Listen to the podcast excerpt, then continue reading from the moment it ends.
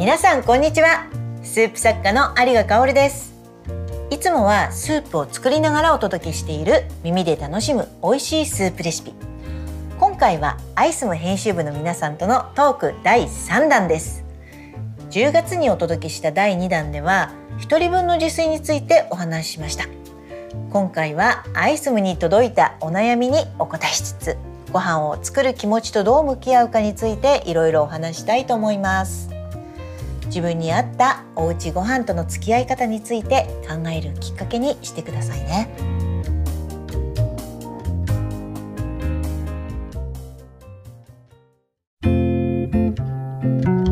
ということでアイスム編集部の中辻さん虫明さんと一緒にお届けします。中辻です。よろしくお願いします。虫明です。よろしくお願いします。お願いします前回はなんか一人分の自炊についてねあの話してやっぱり人のキッチンの話のことって聞くのすごく面白いですよね。ですで同じような例えば材料を使い切れないっていう悩みでもそれぞれのそのものが違ったりそれをこう感じる時の感じ方が違ったり言葉が違ったりっていうところがすごい面白いなと思ってます。はい、ちょっとねなんか取り留めもない話になってしまうというか、うんうんまあ、結局答えはないので、うんうんまあ、参考にしていただけたらいいなというようなトーク会ではそうですね。それでいいんじゃないかなってい。うふうに思ってます。はい、今回はですねアイスムでお悩み相談を募集しましたところいくつかメッセージをいただいておりまして今回はいただいたお悩みについて有賀さんと一緒に考えられたらと思っております。あの聞いている皆さんにもぜひ一緒に考えてみていただけたらと思っております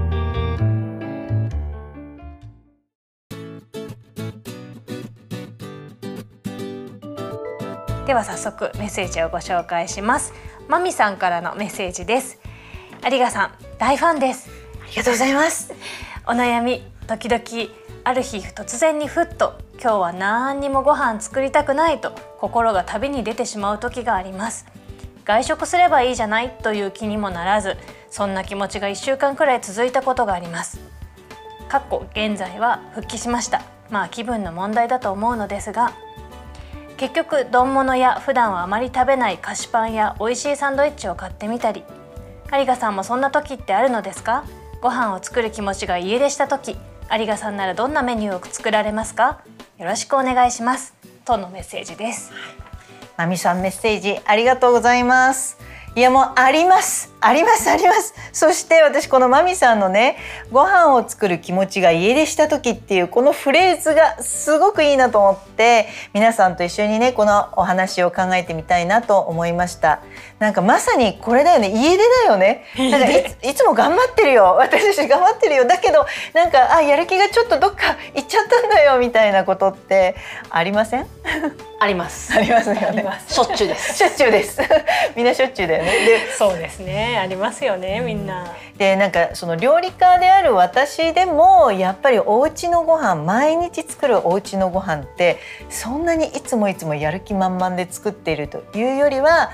うわ今日何しようかなと思いながらやってることがこれはね他の料理家さんに聞いても同じなんですよね。だからやっぱりそうなんか作らなきゃいけないっていうプレッシャーもあるしまあそのなんかいつもいつもなんかテンション高めでさあ行くぜ。今日もイエーイご飯作りだぜみたいにはやっぱりならないんじゃないかなっていうのがまず前提としてあり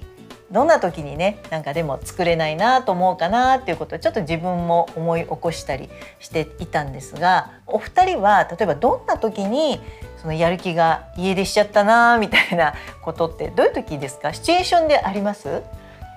なんかやっぱまあ疲れてる時とか余裕のない時ですかね、仕事がなんかこういっぱい締め切りが重なったりとか。考えなきゃいけないことがすごくたくさんある時に、そこにさらに献立を考えなきゃいけないっていう、もう一個こうなんかやらなきゃいけないことが増えてしまうと、なんか誰か考えてみたいな気持ちになったりとか手を動かすのが億劫になったりすることもあるので、まあ、2つパターンがありますよねそう考えられないっていうのとあの手を動かすことが、そうなんかこれもやってあれもやってっていう動か手を動かすことがちょっと億劫だなっていう時と2パターンあるかなとは思います。まさにまさにそこですよね。あのやっぱりご飯作りってすごく頭を使うあの作業だなって私いつも思ってて買い物から考えて献立考えて帰ってきたら分量どのぐらいにしようかなって考えて味付け考えて盛り付け考えてっていう風にやっていったら本当に自動でできるのって洗い物ぐらいかなと思うのですごく考えることの多い考えることの連続だから私もやっぱり仕事がいっぱいこう重なっちゃった時はご飯ってちょっとしんどいなって思ったりします。お仕事もまたお料理だから。ああ そうですね。すよね。そうです。ちょっと混乱しますね。うん。仕事ですごく料理いっぱい作った後にまた料理かみたいになる時はちょっとあります。でも逆になんかそれが面白いものでそれがあ今日はちょっと全然別のものを作ろうっていうことで解消されることもあるからやる気って不思議だなって思ったりします。なんか意外とダメージ食らう時あるじゃないですか。昼間の仕事で今日うまくいかなかったなみたいな。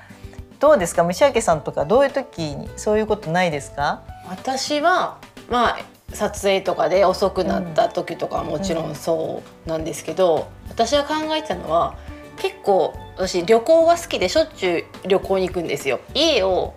3日4日空けて帰ってきた時から1週間がすごい家でするんですよね。気持ちが。虫明さんは帰ってきてるんですけど心はそうなんです。家出してる心が帰って料理の心はまた 旅行から帰ってこないんですね。家出したまま帰ってこなくって。でもう疲れてるのもあってでそもそも家の家事もこうちょっと溜まっちゃってたりとかしてそれで、まあ、仕事も溜まってていろいろ溜まっててもう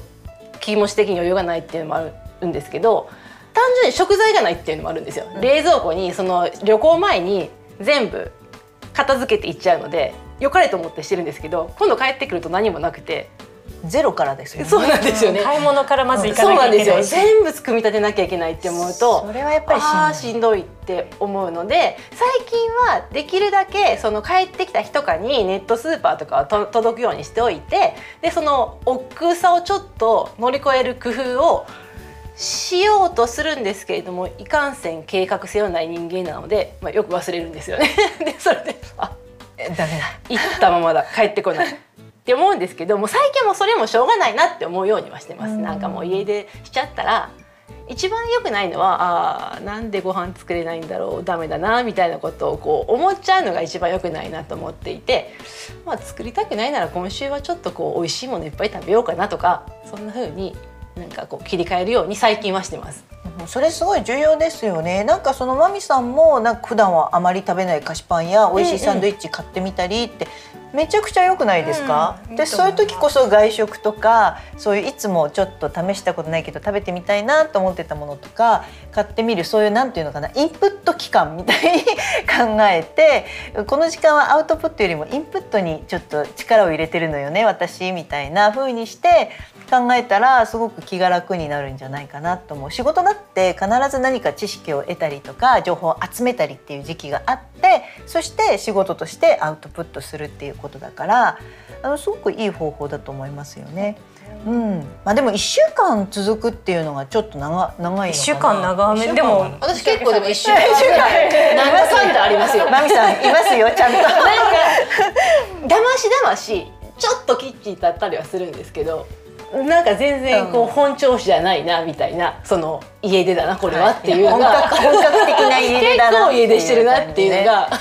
そうなるほどちょっと創作願いそろそろ出そうかなみたいそろなそろ家。かなみたいな感じが。中辻さんは結構続きます？そんな長くはないかもしれないですけど多分私の場合特殊で夫も料理をするので私があの私の気持ちが家出しててもご飯は出てくるからなんかその間ちょっと助けられてるのかもしれないです。それはありがたいよでね。本当にでも2人とも家出してる時もあるので日によっては。でそうするとでももうあの冷凍食品を最近は何かしらストックするようにはしていて。あのアジフライをもう揚げるだけとか餃子冷凍餃子を焼くだけとかそれぐらいだったらもう取り出してとりあえず焼き始めるとなんか何かやってると少しやる気って戻ってきたりするんですよね。だから本当にハードルの低いところをとりあえず始めておいてあの前に有賀さんもおっしゃってましたけど最初にお味噌汁のお湯をかけておく鍋をかけておくっていうなんかその一アクションを一回やるとなんかちょっとあじゃあこれ刻んどこうかなとか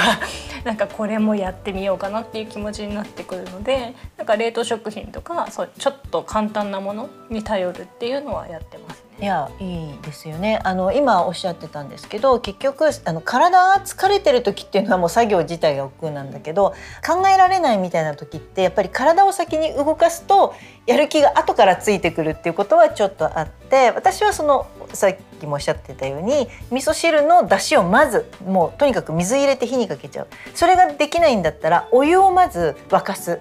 これをやるだけでちょっとなんかねちょっと腰を浮かした感じになるんですね べったりその椅子に座ってたところからちょっとこう立ち上がりかかりみたいなこういうのをやってあの少しずつ自分の気持ちをこう乗せていくみたいなこうステップみたいなものがあるといいのかなっていうふうに思いますね。やっぱり後ろ向きになったままだといつまでも後ろ向きになっちゃうのでそこでこうどうにかしてリカバリーできるかなみたいな時はあの頑張って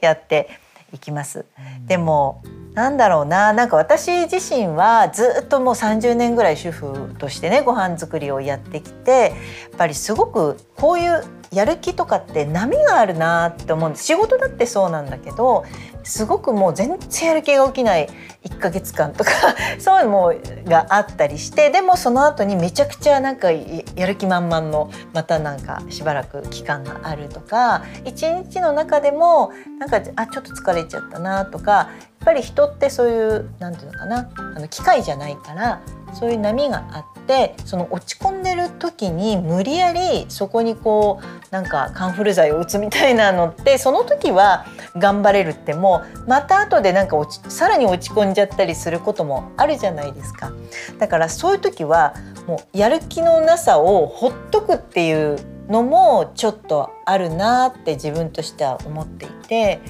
私はなんかねやっぱりさっき言った冷凍食品とかでもいいと思うんですけどもう全然やる気がない時に使う手を3パターンぐらい決めちゃうんですよ。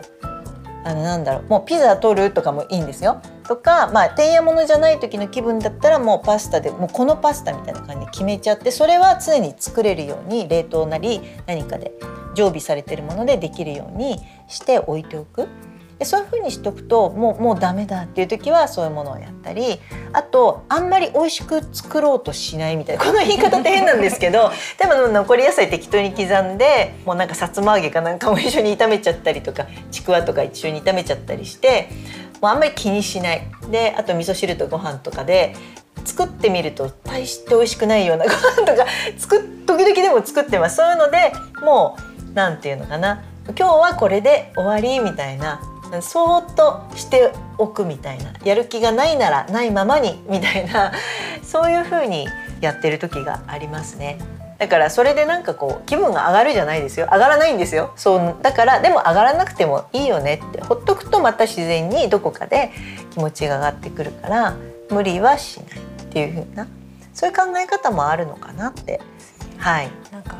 こう一人暮らしだときっとそれでもやり過ごせるんですけど、うん、家族がいる時になんかやる気がないけれどもどうやったってやらなきゃいけないみたいな時もきっとあるのかなと思っていてあのもう諦めて外食でいいやって切り替えたいけどちっちゃいお子さんとかいると多分またそれ連れて行くのもなかなか時間がかかったりとか、連れて行ける場所も限られてるとか。あるいはその、えーとまあ、じゃあ買ってくる、お惣菜でいいかっていうのもやっぱ小さいお子さん連れてだとなんかそれを買い物に行くのもなかなかの手間で、そこまで行くんだったらもうなんか作るか みたいな方も結構いらっしゃるのかなとは思っていて、やっぱ一番のハードはなんかその外に出るだと思うんですよね。それは買い物とか買い物と外食とか外食とかっていうのが。うんでもこうあのこのいろいろなご時世の中で結構そのねウーバーだったりとか、出前みたいなものサービスも増えたのは増えたので、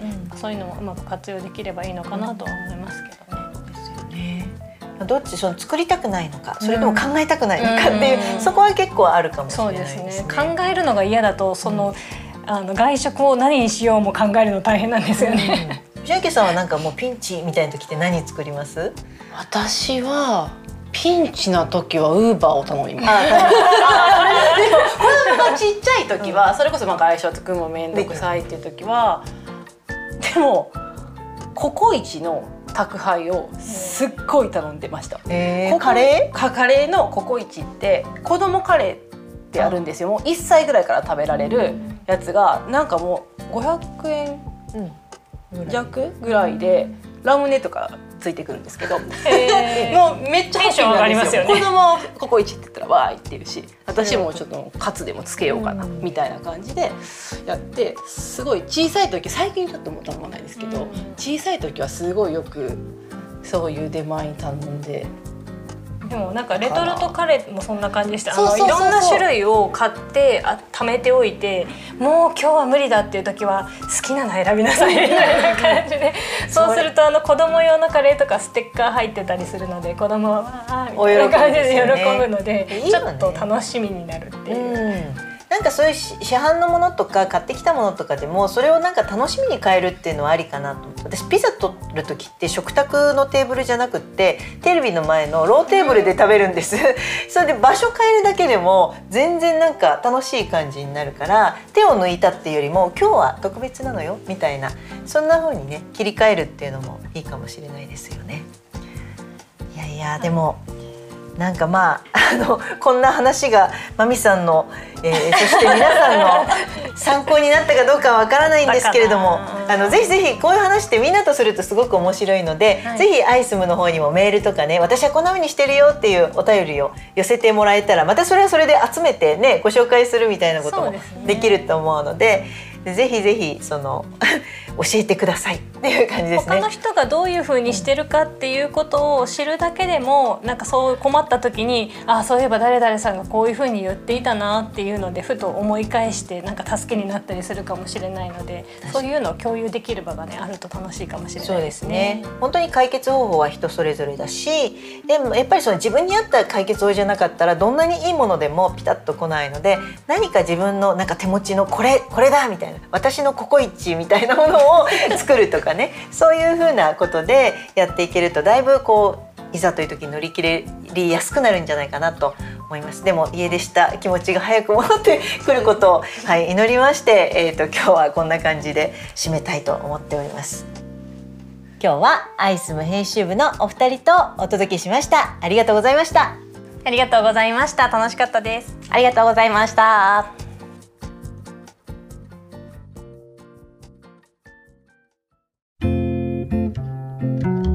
アイスム編集部のお二人と一緒にいろいろお話してきましたが皆さんいかがだったでしょうか？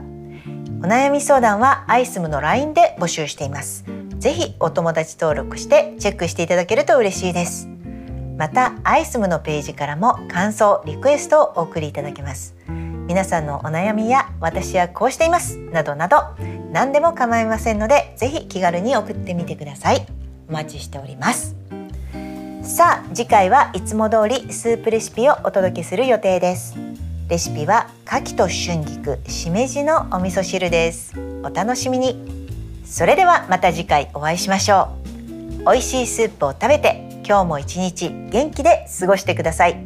有賀香織でした。